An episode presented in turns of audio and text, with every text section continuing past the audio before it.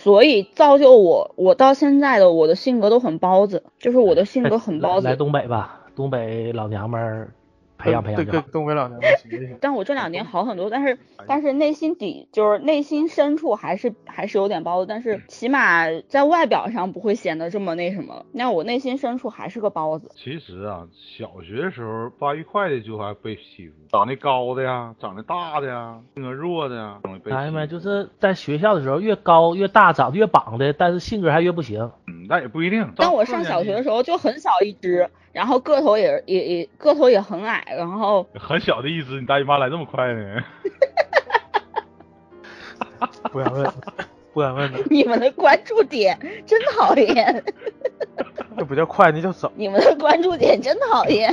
我跟你说，就是这种就是男性或者女性性早熟方面，我还真讲看过书呢，说夫妻之间不要有太多的亲密动作在孩子面前举办，这样哦会影响性早熟。然后少看一些爱情的的关于爱情方面的那啥，也会容易性早熟。难道是因为我上学的时候看言情小说看太多了？嗯，反正我当时在教育孩子的时候，看各种书我籍感的时候觉，这些东西都写了。小学看言情小说的话，言情小说本来就很弱了，这东西越看越弱。